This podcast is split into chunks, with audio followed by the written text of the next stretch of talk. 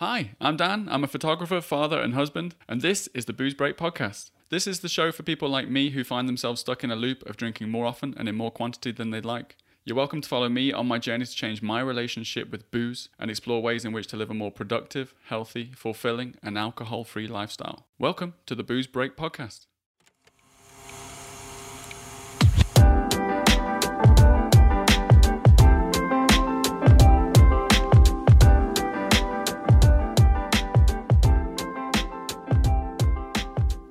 Podcast is a diary of my journey taking a break from alcohol, as well as looking into different ways to help sustain a break from the booze. We'll be going into the ups and downs as I circumnavigate my way through work, family life, and social situations without the hooch. I'll be delving into the benefits of living booze free and tackling subjects such as uh, social pressure, health, identity, and alcohol representation in the media. Just a quick warning there's likely to be some choice language and adult themes peppered throughout this series, so if you're easily offended or have children within earshot, you've been forewarned. Full disclaimer up front I'm not an expert in any of these fields. My opinions are purely based on my own experiences and a little research. I also want to make it clear that I do not judge anyone based on their relationship with alcohol. Do what you want, drink what you want. But if you're like me and want to change your relationship with booze, whether that be to stop completely, uh, take a break, or just cut down, you're welcome here. Hello and welcome to episode three of the Booze Break podcast. If you're on a booze break, how's it going? I'd love to hear from you. I'm getting a ton of messages from people sharing their stories, and I'm loving speaking to you guys. If you want to reach out, uh, head over to the website, which is boozebreakpodcast.com. From there, you can use the contact form and send me a message. There will be also links to my Instagram and my Facebook where you can leave a comment or drop me a message on there. I'd love to hear from you. So, just a quick update it is day 28 of my booze break journey so far. It's flown by, I can't believe it's nearly a month. A quick update on me uh, I've become a morning person. Who knew? Uh, 6 a.m. most mornings is, is when I wake up, um, feeling fresh uh, and you know enjoying it. I'm finding I have a lot more motivation in the morning and, and loads more focus. Um, I can get stuff done. Um, I'm enjoying, you know, getting motivated and actually doing some work in the mornings. And, and finding myself just being really productive. I'd listen to podcasts where, you know, you get people on there that were, you know, getting up at half four in the morning because that's when, you know, it was their time to be productive and, and get stuff done. And I just didn't believe it. It wasn't my thing. Um, but I get it now. I totally get it. I'm not sure I could get up at half four every morning, but um, yeah, six is cool. I'm still losing weight. It's coming off uh, a little slower now, but it's still happening. I'm still losing some weight. I'm actually starting to sort of catch myself in the mirror and and notice a big difference. Uh, you know, most people that see me probably wouldn't notice a huge difference, um, but uh, I can feel it. I definitely feel like I'm broader on the top than in the middle, if you know what I mean. Uh, these days, so that's got to be a positive. Uh, less of a beer gut, still there, but it's less, which is good. Still saving money as well. Uh, £277 so far. That's what I've saved in 28 days of not drinking, which is extortionate, isn't it? That's crazy. Um, and apparently, thanks to my clever app that I've got, I have passed on 138 drinks, which is insane. Um, I've also been engaging a lot more in the one year no beer community recently, and that's been a huge part of my success. I swear the first post that I did there was day one of, of my challenge. I actually signed up for a 90 day challenge, um, which was kind of the start of my kind of booze break journey. And I swear there was like 120 comments or something ridiculous.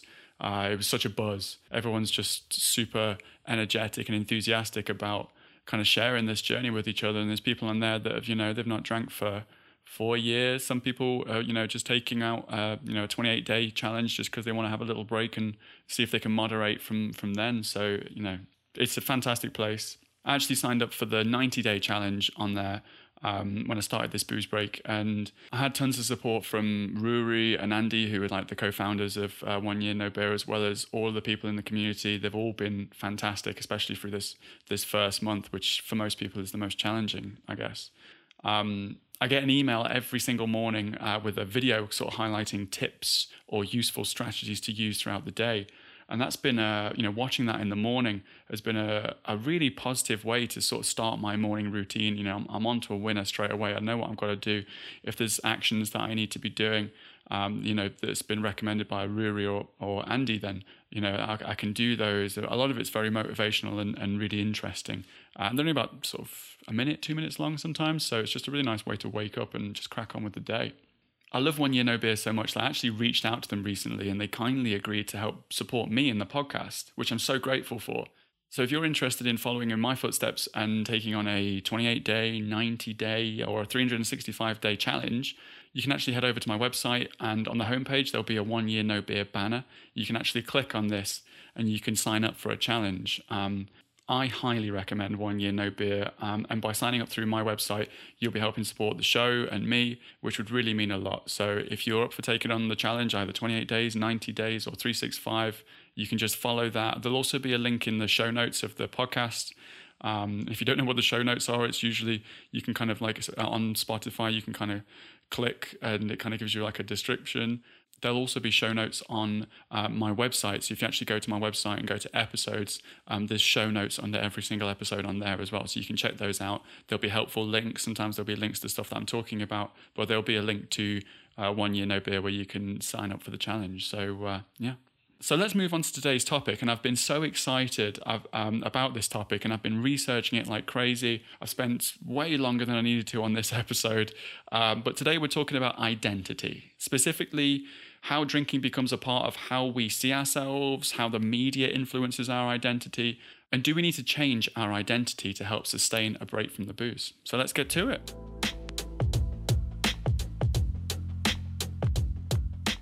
So, what is identity? To start to understand your own identity, you can run a little experiment by asking yourself just, who am I? Aside from just stating your name, the following nouns that come out of your mouth um, uh, will form how you perceive your identity. Your values actually uh, also factor into your identity, so, uh, such as things like ambition, confidence, uh, having a caring nature, and other ad- adjectives like that. However, without doing any real self evaluation or development, we rarely have a deep conscious thought or power over how our identities are formed. It happens over years and it's in a constant state of evolution also external factors play a, a, huge role in how we form our identities such as our environment you know how where we grew up um, friendship circles and past experiences things like that. We also acquire values from external sources such as our parents and the media. Uh, so they play a big role in, in sort of how we form our identities over the years. So i'll start with me. So how did i identify myself specifically before taking a booze break? Well several factors went into my identity, and I've kind of thought about this for a while. Um, so I'm a photographer. You know, I've been a photographer since I was 16. Straight out, out of school, I went into studying photography, two years at college, three years at university, and I've worked in photography ever since. I'm a business owner. Uh, I've, you know, I've owned my own business ever since 2012. So, what's that? Eight years, something like that. So, um, you know that that plays a huge role in, in kind of how I perceive myself and my personality. Uh, you know, when you know if if someone asked me, you know, just about myself, one of the first things I would say is like, "I'm Dan. I'm a photographer. Um, I'm also a husband. Uh, me and my wife got married again in 2012. So, uh, you know, uh, being a husband plays a role in my identity. Uh, I'm also a teacher. I teach photography and video production at college. Um, that's quite a new thing for me, but it's started to become again part of my identity. I, I, like to, I quite like to introduce myself as a teacher. It makes me sound clever.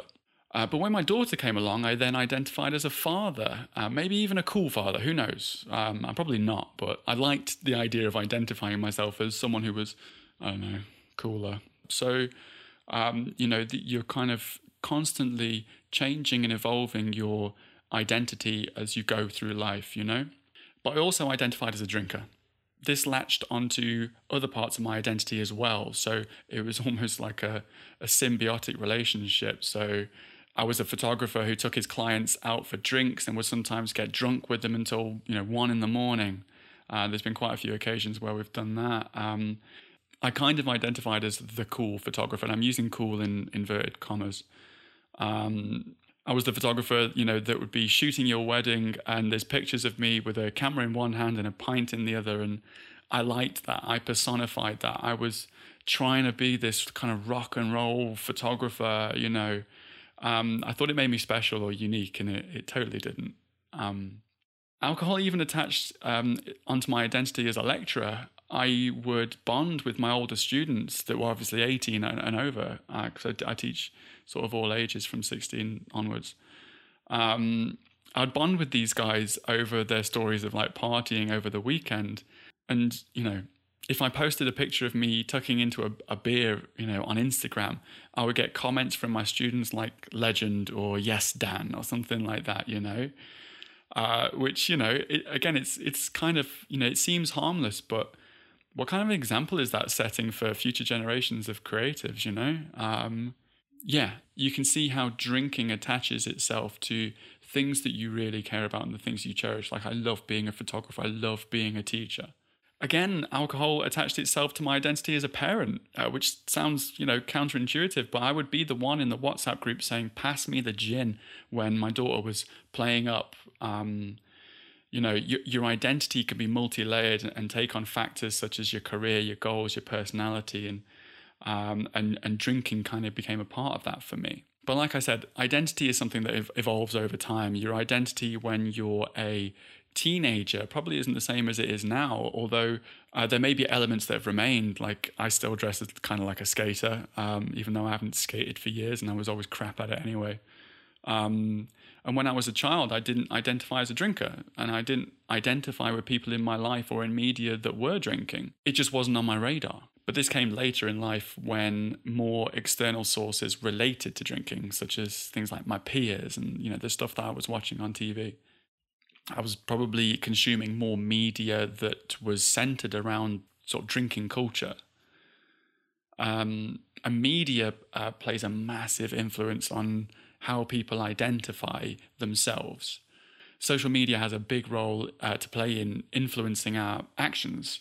So how many how many times have you seen images on your feed of your friends seemingly having a great time with a drink in their hand?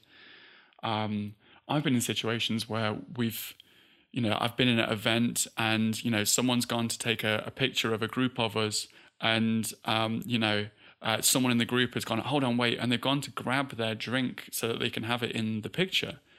And I'm, there's got to be a lot of psychology behind that. Like, what, what was the what was the need? What was the point? Does that mean you're having a better time because you've got a drink in your hand? Are you saying something about yourself? I, I'm not qualified to answer those questions, but it struck me then. I was like, you know, why did you do that? Why you did? Why did you need to to get a drink for the photo, you know? Um, interesting. I don't know where I'm going with that, but it was just something that popped into my head. I just want to take a quick break to let you guys know about my Patreon. So, if you're liking the content that you're listening to uh, on the Booze Break podcast, you can actually show your support by going over to the Booze Break website, which is boozebreakpodcast.com. Right at the top there, there's a little button that says donate. You can click on there and it goes straight to my Patreon page. This is where you can actually pledge a sum per month to help support the the show and me. First of all, that's really generous and, and thank you. But also, you do get um, some benefits to that as well. Different tiers that you can um, go to. There's actually this legend, warrior, and godlike behemoth. With the legend tier, uh, which is just £7.50 a month, uh, you can actually get access to new episodes before they get released on their official release dates. And uh, you can cancel this at any point, of course. You're not tied into anything necessarily.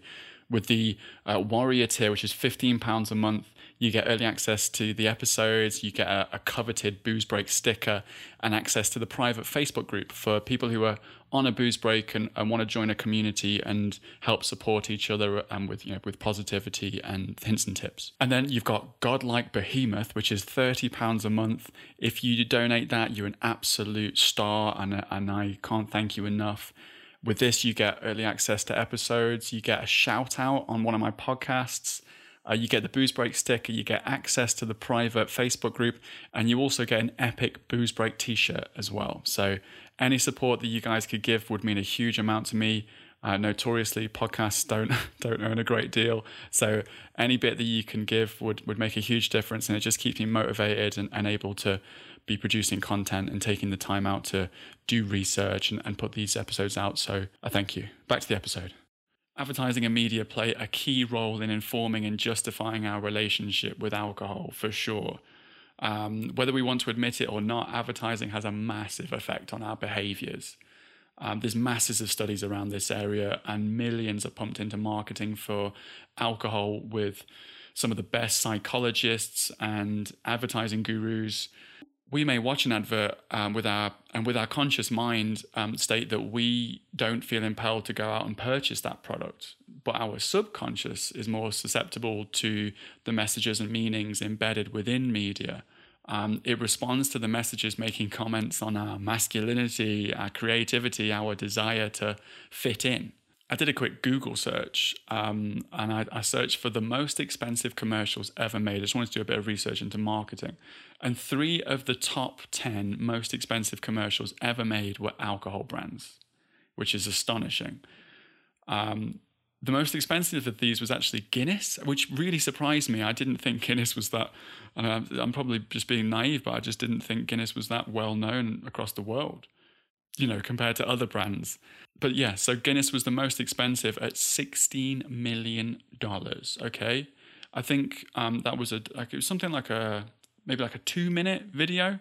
$16 million they spent on this commercial. It's crazy. And Annie Grace put it perfectly in, in her book, This Naked Mind. Um, they wouldn't spend that kind of money if it didn't work. So obviously, marketing, advertising, it, it does have an effect on us, whether we like it or not. So I was on YouTube and I was kind of just researching advertisements kind of around alcohol and stuff. I just wanted to get like a sense of what was out there. So I stumbled across this advert on YouTube for a um, I won't name them, but a very popular brand of whiskey, wherein a story played out about two brothers who were on a journey. Okay, I'll set the scene. So there was a, a beautiful poem being read with soft piano music while these brothers traveled through what looks like the Scottish Highlands um, there were depictions of joy, adventure, banter, struggle. It was a whirlwind of emotions.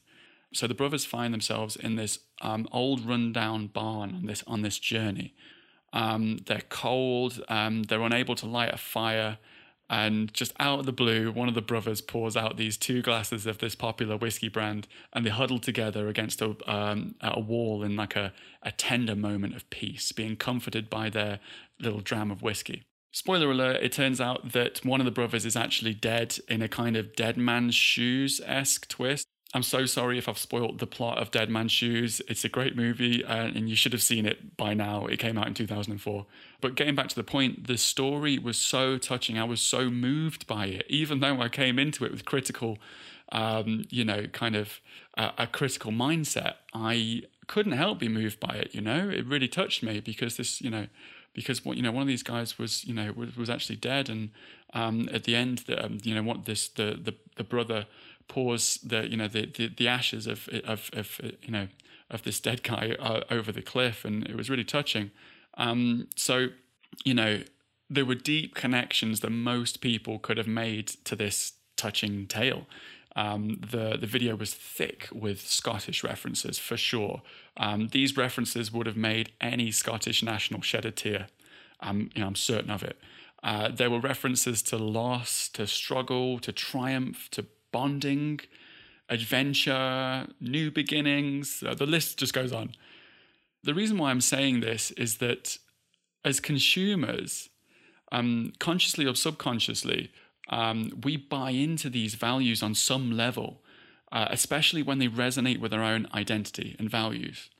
So, if you identify as Scottish, um, then the heritage of this popular whiskey brand that's obviously Scottish um, might speak to your patriotism, for instance. Um, you know, this almost like a uh, an identity around Scotland, you know, that revolves around whiskey. It's like kind of like the national drink, and um, I get it. You know, I totally get it. It's you know, it's it on some level, it, you know, as, as, a nation, it's something to be proud about. You know, in terms of commerce, um, and to some extent, craft.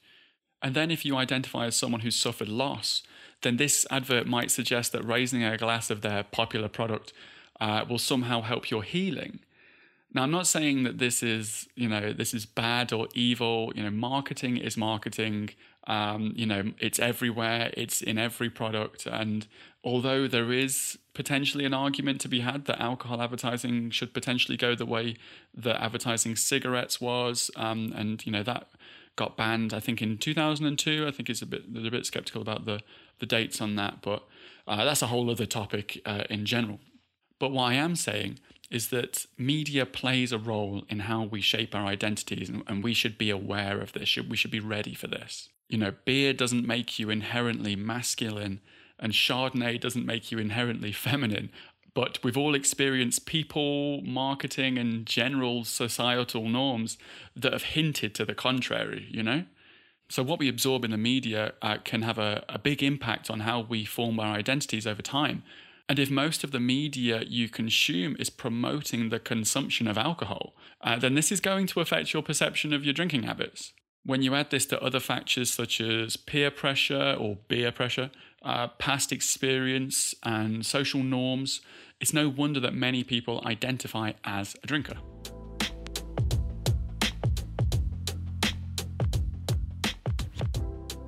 So, what happens when we change our identity? So, it becomes apparent that um, to change our habits and relationship with booze, we have to consider adapting our own identity uh, to one that doesn't hold drinking so high in our values. Um, it's likely going to be difficult to sustain a healthy and positive booze break if you still identify as someone who's a drinker, for instance think about the bigger picture. What kind of person do you want to be down the line? What core values can you attribute to this identity? Do you have a grand goal in mind? For instance, when I was doing this exercise myself, I looked at my own life and decided that I wanted to be the best father I could be. I want to be the dad that's full of energy, who is emotionally available, and who's patient.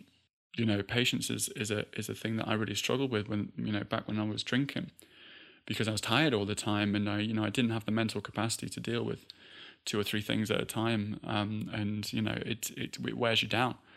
Now I don't really have that issue, or certainly not as much. I want to be more athletic. Um, I want to be faster on my bike. I want to be able to keep up with the big boys on a group ride. I want to wake up early on a Sunday morning and have the energy and motivation to get out on my bike and enjoy thrashing around the beautiful English countryside. I also want to be successful in my career. This means being more productive, more focused, more creative. You know, these are the things that I that I now value more in my life. And I couldn't visualize a scenario where regular drinking would give me any positive edge on any of these values. Now, I know that some of you out there have been through struggles and trauma in your life. These experiences can often lead to finding comfort and relief through alcohol. Um, I think we've all experienced that to some extent. Um, this can absolutely imprint in your per- identity and your personality uh, and form your sense of self. But you can totally flip reverse this loop of thinking. So, can you move on from this? Can you take responsibility and change the story, flip it on its head?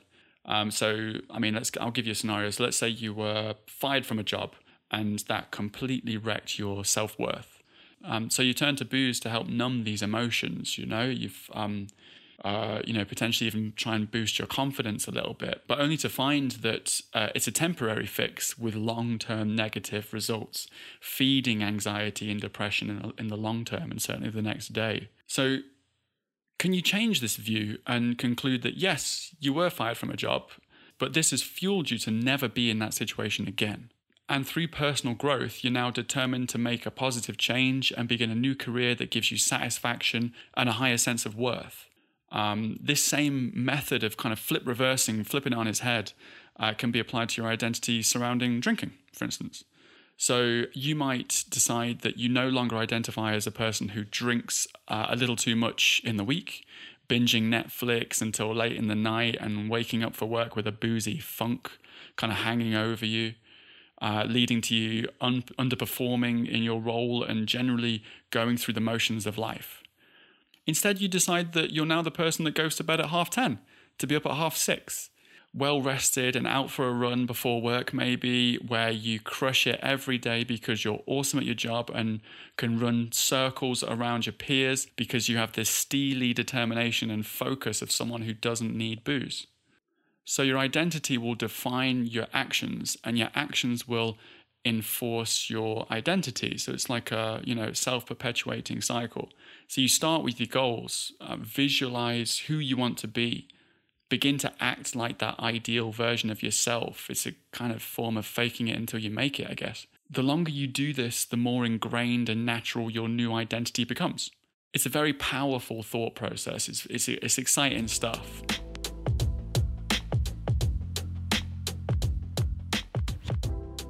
So, do we need to leave behind individuals and certain social situations as part of evolving our identity? This is a really difficult concept uh, that we may have to come to terms with at some point. I know I have. So, what about your friends who you've grown up with and formed tight bonds around drinking rituals with? Um, you know, people are drawn to like minded individuals. You know, if you identify as confident, thoughtful, and ambitious, you will naturally give off an energy that embodies this. Your body language, the way you dress, and general demeanor will express these qualities, and other like minded people will be drawn to you. Likewise, if you embody an, identity that's broken, self criticizing, and destructive, you'll be drawn to others of a similar nature and them to you. It's kind of herd mentality, plain and simple, really. With this in mind, there might be a scenario where changing your identity, habits, and general outlook on life might mean that you naturally become more distant to others you associated with previously and form new social circles that share your new values. This is a hard thing to accept, but in most circumstances will be necessary to break away from destructive drinking rituals and developing a healthier lifestyle. This doesn't mean that you unfriend everybody in your social circle who drinks, you know, that you, you don't need to do that at all. But if a part of your identity was to go and get bladdered after a football match, then maybe it's time to suggest a new post match ritual to your friends, uh, especially if you're no longer comfortable in these situations. If they're good friends, they'll understand and support you, maybe with a bit of ribbing, but eventually they'll come around.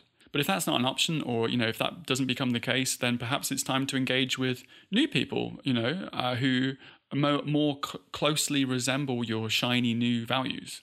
This may only be for a short transitional period while you adjust to this new you, and while you, you know, especially earlier on when you, you know, getting through things like cravings and, and stuff. And as you become more desensitized to these kinds of things, um, you can kind of loosen your grip on this, you know, like new idea of um, you know, kind of distancing yourself from the things that trigger you. In fact, it may not be necessary at all, but it's something that you might have to face at some point. This this idea of uh, potentially leaving people or elements or social situations behind, at least for a short while, um, while you kind of take this booze break, and um, it's something you need to work out for yourself. So, adapting your identity and the part of you that personified as a drinker can have a massive impact on your outlook on life and will make your booze break a total breeze, I promise. I did it. It's it's made a huge difference. I feel so much more positive. Um, it sounds a bit kind of airy fairy, but it, it genuinely works. You know, you so you think of the person that you want to be, you think about these values, you have a bit of a reevaluation of who you want to be in the future. You start to act like that person. Uh, it's bizarre, but um, there's been loads of studies around it, and it and it makes sense. You know, if if you if you believe you're a person who, I mean, I don't like to talk about money, but let's say you're a person who uh, personifies or wants to person- personify as a person who is earning a hundred grand a year.